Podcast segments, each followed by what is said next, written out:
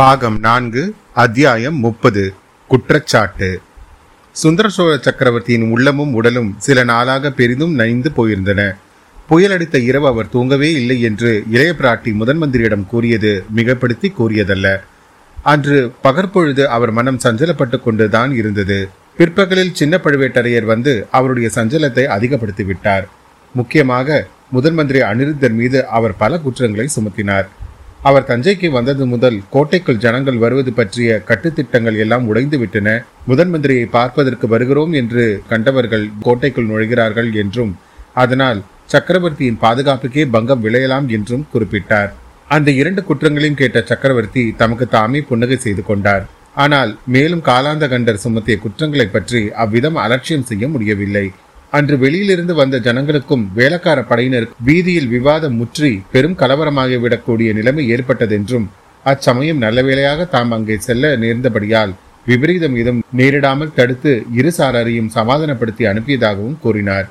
முதன் மந்திரி அனிருத்தர் ஒழுக்கத்தில் மிக சிறந்தவர் என்று நாடெல்லாம் பிரசித்தமாய் இருக்க அவருடைய நடவடிக்கை அதற்கு நேர்மாறாய் இருக்கிறதென்றும் கோடிக்கரையிலிருந்து யாரோ ஒரு ஸ்திரீயை பலவந்தமாக கைப்பற்றி அவர் கொண்டு வந்திருக்கிறார் என்றும் பழுவூர் அரண்மனை பல்லக்கையும் ஆட்களையும் அந்த காரியத்துக்கு உபயோகப்படுத்தியதையும் எதற்காக என்று தெரியாமல் தாம் ஆட்களையும் பல்லக்கையும் அனுப்பிவிட்டதாகவும் ஏதாவது அபகீர்த்தி ஏற்பட்டால் அது பழுவூர் குடும்பத்தின் தலையிலே விடியும் என்றும் கூறினார்.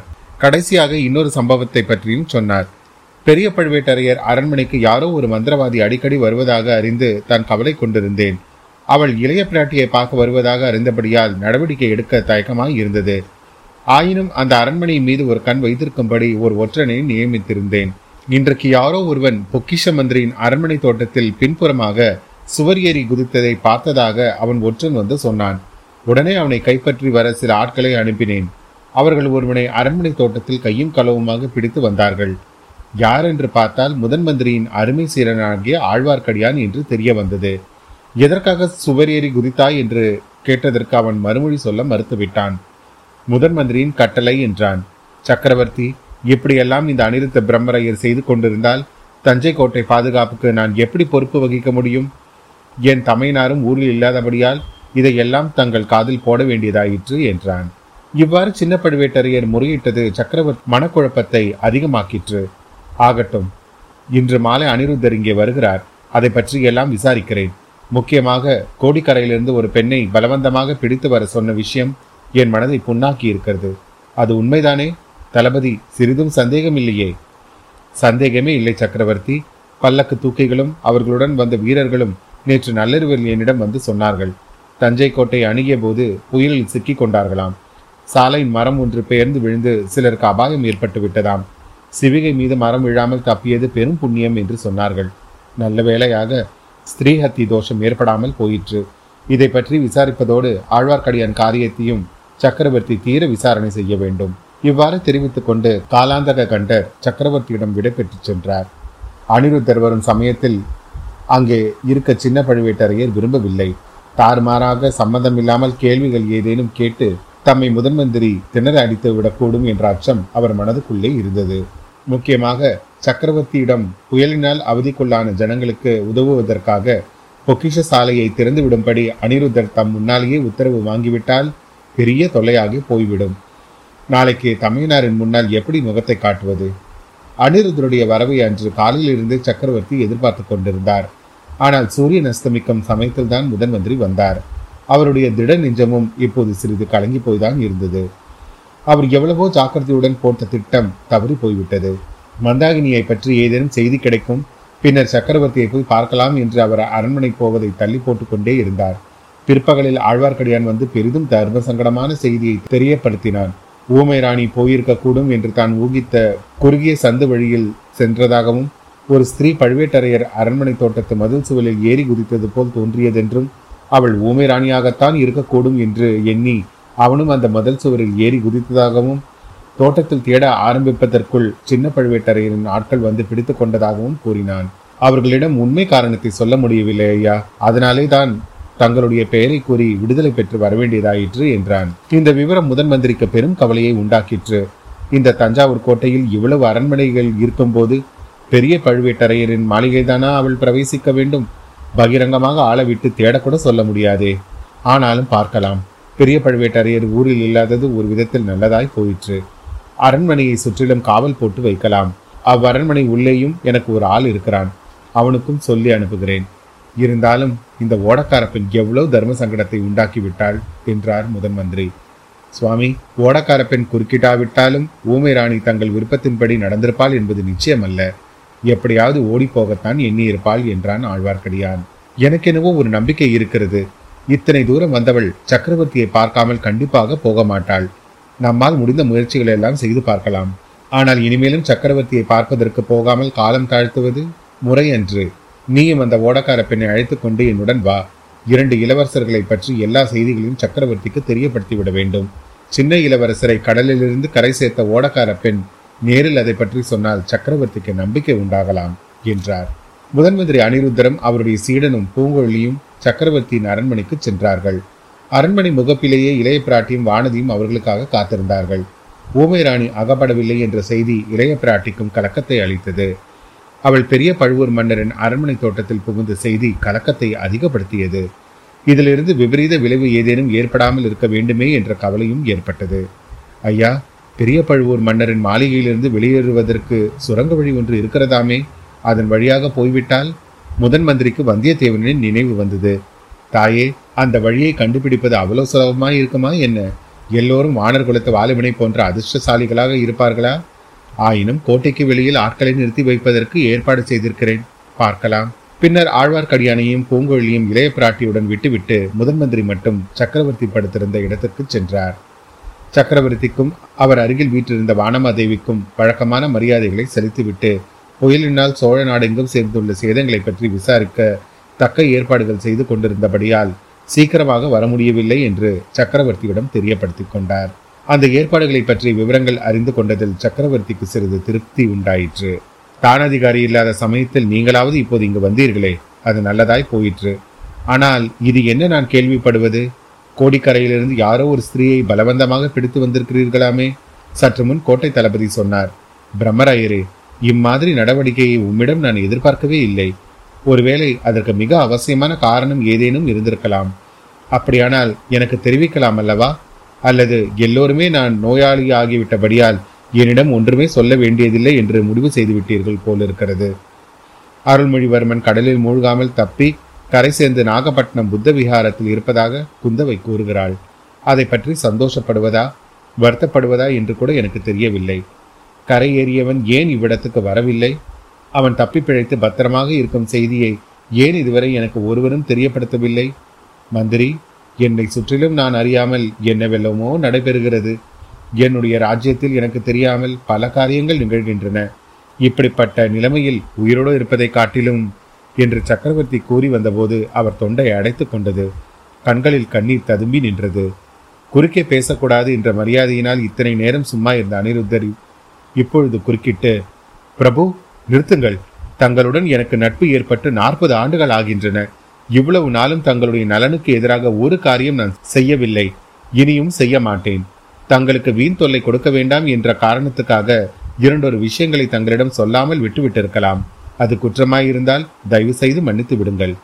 இப்போது தாங்கள் கேட்டவற்றுக்கெல்லாம் மறுமொழி சொல்கிறேன். கருணை கூர்ந்து அமைதியாய் இருக்க வேண்டும் என்று இரக்கமாக கேட்டுக்கொண்டார். முதன் மந்திரி இந்த ஜென்மத்தில் எனக்கு இனி மன அமைதி இல்லை. அடுத்த பிரிவிலாவது மன அமைதி கிட்டுமா என்று தெரியாது.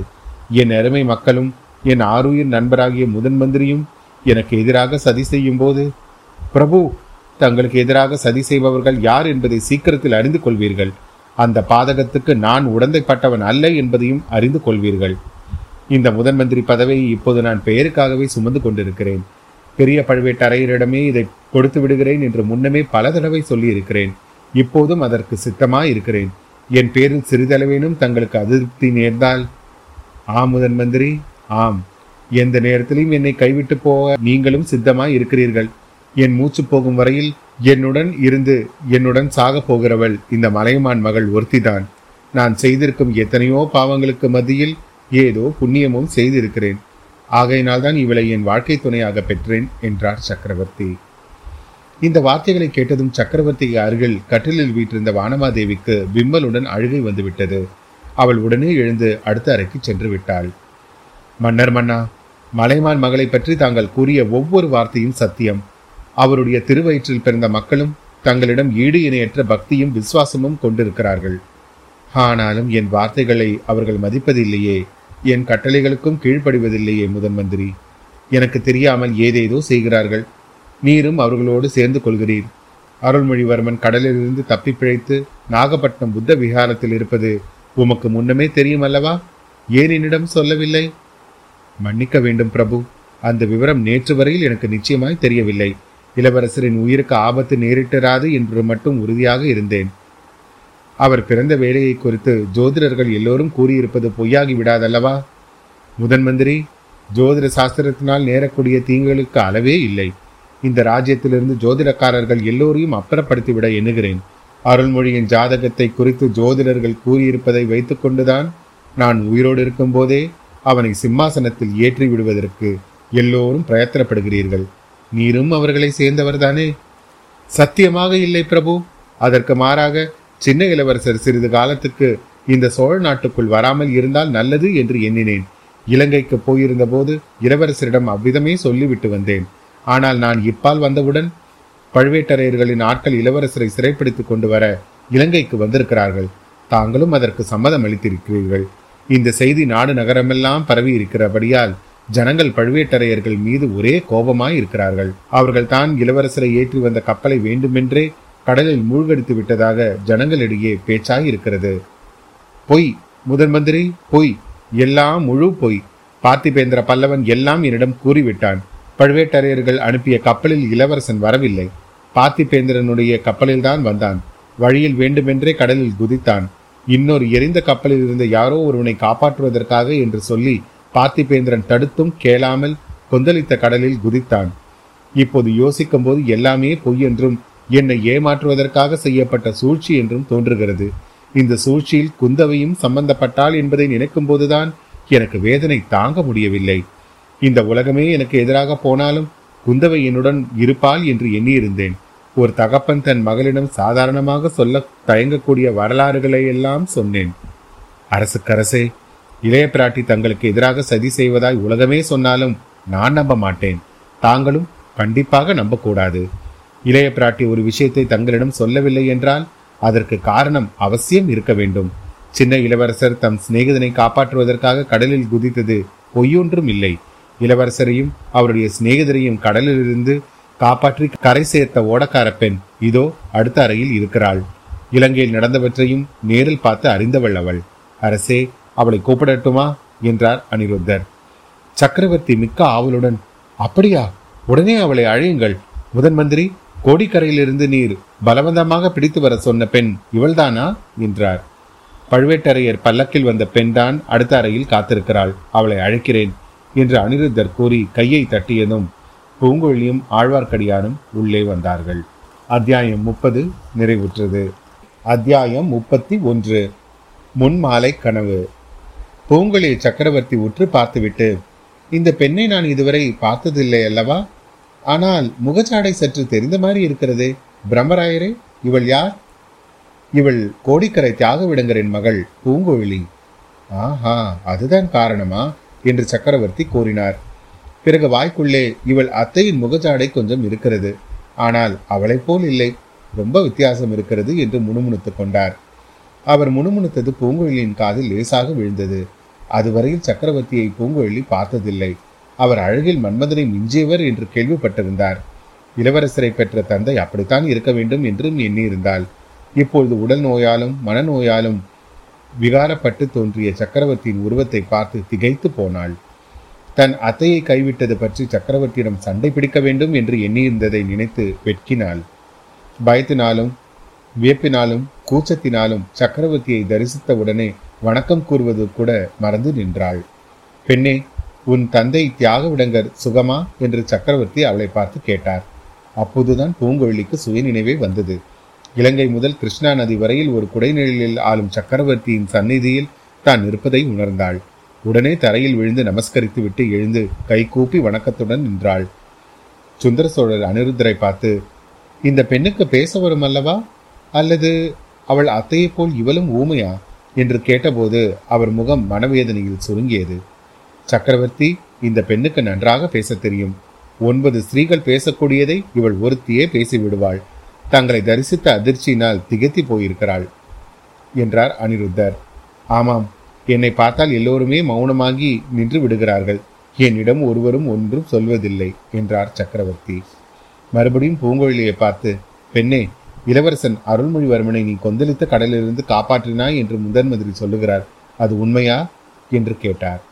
பூங்கொழி தயங்கி தயங்கி ஆம் பிரபு அது குற்றமாயிருந்தாள் என்றாள். சக்கரவர்த்தி சிரித்தார். அந்த சிரிப்பின் ஒளி பயங்கரமாக தோணித்தது. பிரம்மராயரே இந்த பெண் சொல்லுவதை கேளுங்கள். இளவரசரின் உயிரை இவள் காப்பாற்றியது குற்றமாய் இருந்தாள் என்கிறாள்? என் மகன் கடலில் மூழ்கி செத்திருக்க வேண்டும் என்று நான் ஆசைப்படுகிறேன் போலிருக்கிறது. அப்படிப்பட்ட ராட்சசன் தான் நான் என்று இவளிடம் யாரோ சொல்லியிருக்கிறார்கள். முதன் மந்திரி நாட்டு மக்கள் எல்லாம் இப்படிதான் என்னை பற்றி எண்ணிக்கொண்டிருக்கிறார்களா? என்று கேட்டார் சுந்தர சோழர். பிரபு இவள் பயத்தினால் ஏதோ சொல்லிவிட்டாள். அதை பொருட்படுத்த வேண்டாம். பெண்ணே இளவரசரை நீ காப்பாற்றியதற்காக இந்த சோழ நாடே உனக்கு நன்றி கடன் பட்டிருக்கிறது. சக்கரவர்த்தியும் அளவில்லாத மகிழ்ச்சி அடைந்திருக்கிறார். அதற்காக நீ என்ன பரிசு வேண்டுமோ அதை கேட்டு பெறலாம்.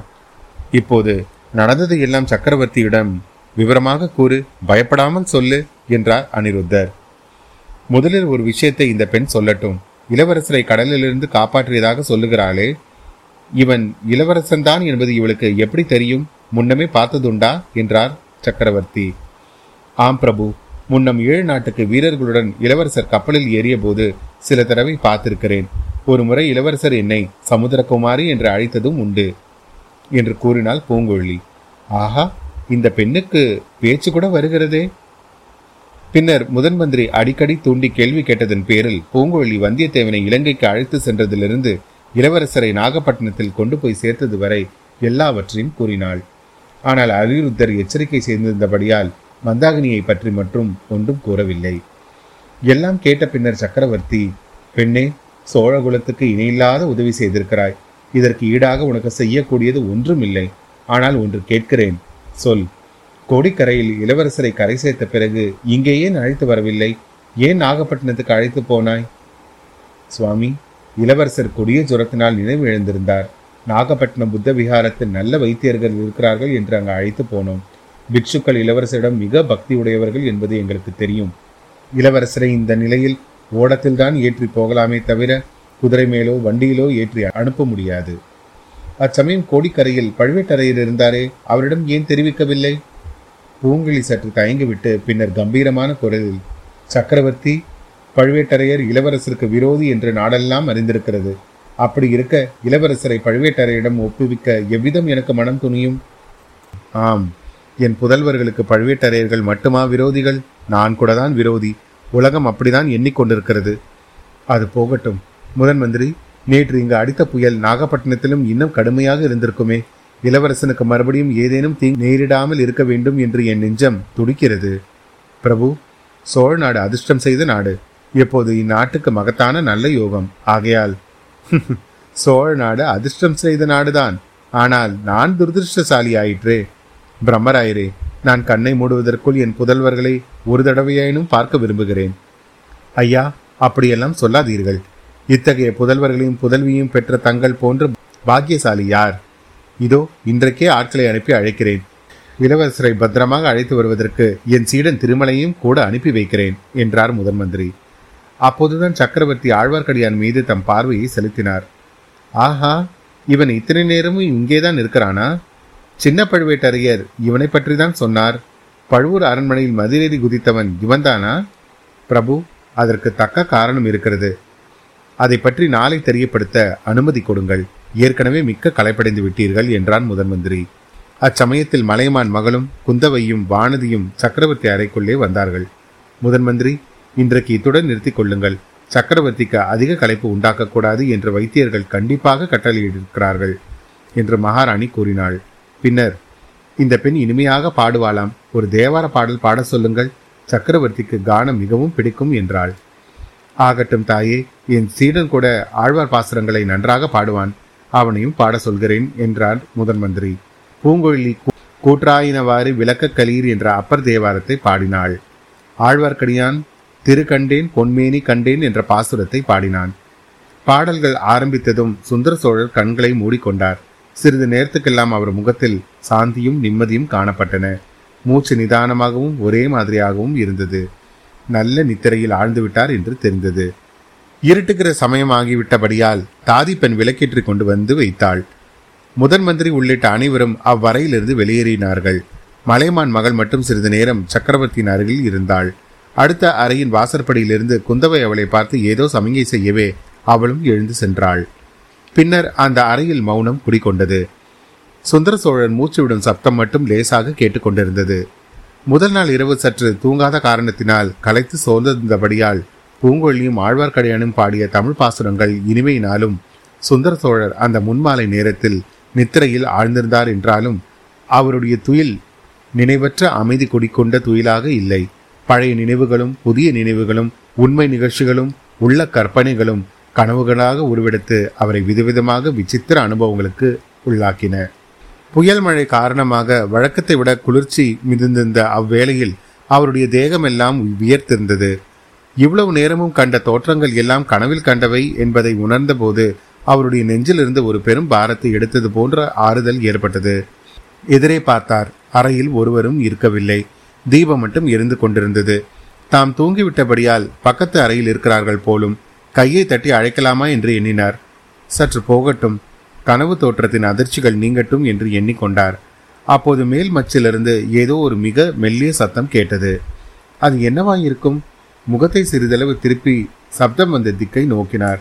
மேல் மச்சின் தூணை பிடித்துக்கொண்டு விளிம்பின் வழியாக ஒரு உருவம் இறங்கி வருவதாக தோன்றியது. அத்தியாயம் முப்பத்தி ஒன்று நிறைவுற்றது. மீண்டும் உங்களை அடுத்த அத்தியாயத்தில் சந்திக்கும் வரை உங்களிடமிருந்து விடைபெறுவது உங்கள் அசோக். நன்றி வணக்கம்.